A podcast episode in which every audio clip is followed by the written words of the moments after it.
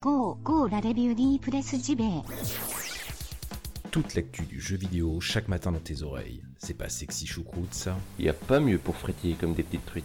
Comme des petites truites. La revue de presse JV. Maison de qualité depuis 2017. Et ouais. Et ouais. Et ouais. Plus stimulant que ton café et meilleur pour la santé.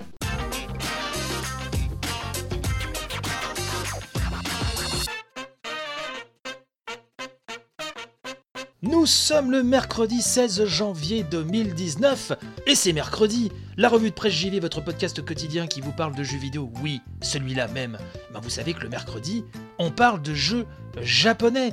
D'habitude, j'étale énormément de jeux euh, japonais euh, dans cette édition du mercredi, mais ce matin, on va se concentrer sur deux jeux en particulier.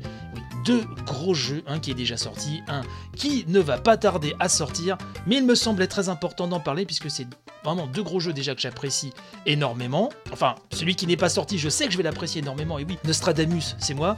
Et euh, voilà, j'avais envie de vous parler de tout ça ce matin, donc sans plus tarder, ce que je vous propose, eh ben, c'est qu'on attaque tout de suite cette édition. Allez, c'est parti nous allons commencer avec une double fournée de Dragon Ball. Et oui, car c'est enfin officiel, sachez-le chers amis, le jeu de cartes Dragon Ball Heroes va sortir chez nous. On le pressentait, hein, on va pas se le cacher, on en avait déjà parlé euh, bah, un mercredi, hein, lors d'un 100% Japon.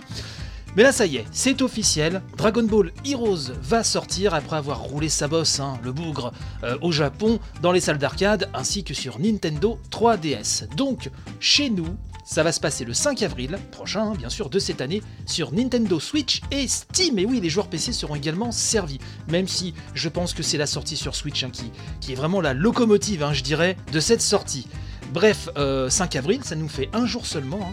Après la sortie japonaise, c'est quand, même, quand même sympa. Donc je rappelle que Super Dragon Ball Heroes World Mission, hein, je vous donne le nom entier, hein, parce qu'il faut être précis, c'est donc un jeu de cartes à collectionner. Donc on se bat avec des cartes, euh, des cartes aux couleurs des héros de la série d'Akira Toriyama. Les joueurs donc ont un deck de 7 cartes et se foutent joyeusement sur la tronche. Il y a des transformations inédites, une intrigue mettant en scène Silas, un vilain patrouilleur du temps, designé par Toyo Taro, hein, euh, le dessinateur et auteur du manga Dragon Ball Super. Donc au total, ça nous fait 350 persos, 1160 cartes et des batailles en ligne. Bref, ça va joyeusement se claquer le museau. En ce moment, l'aura de la série est toujours un haut summum. Il y a aussi Dragon Ball Fighters qui a une aura absolument incroyable. Et justement, en parlant de Dragon Ball Fighters, le jeu de baston ultime hein, dans l'univers de Dragon Ball aura donc très certainement un deuxième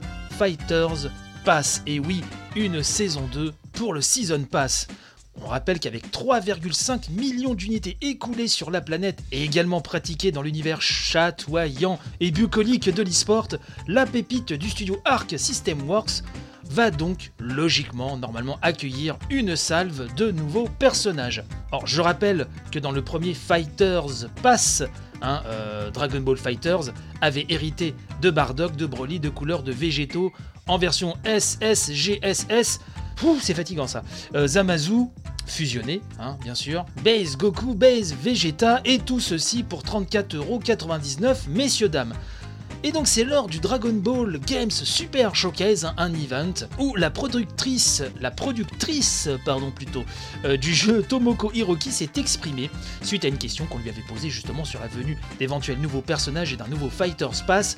Elle a déclaré, je la cite, oui, j'ai vraiment envie d'en parler, mais vous allez devoir attendre la phase finale de Fighters. J'en ai peur. Alors Kezako, la phase finale de Fighters, eh ben ce sont des bastons dantesques hein, calés le 26 et 27 janvier. Là, ce mois-ci, au Red Bull Final Summoning, l'occasion, très certainement, hein, pour Bandai Namco de lâcher quelques infos brûlantes. Donc, euh, je pense qu'on aura vraiment euh, des nouvelles euh, de ce second Season Pass lors de cet événement, pourquoi pas avec vraiment les premiers persos annoncés ou du teasing en veux-tu, en voilà, mon cul sur la commode, on verra bien. Mais il est clair que ça va, voilà, qu'il va y avoir des annonces autour de Dragon Ball Fighters.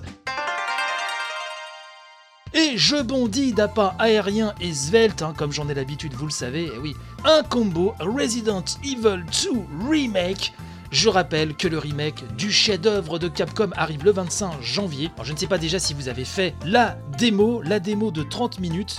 Alors perso, j'ai réussi à la boucler en une vingtaine de minutes, je suis assez content. Petite astuce, hein, puisque la première fois que je m'étais essayé à la démo, j'avais joué petite dizaine de minutes, voire un quart d'heure, et j'avais dû couper ma partie, puisque voilà, euh, les choses euh, de la vie font que, voilà.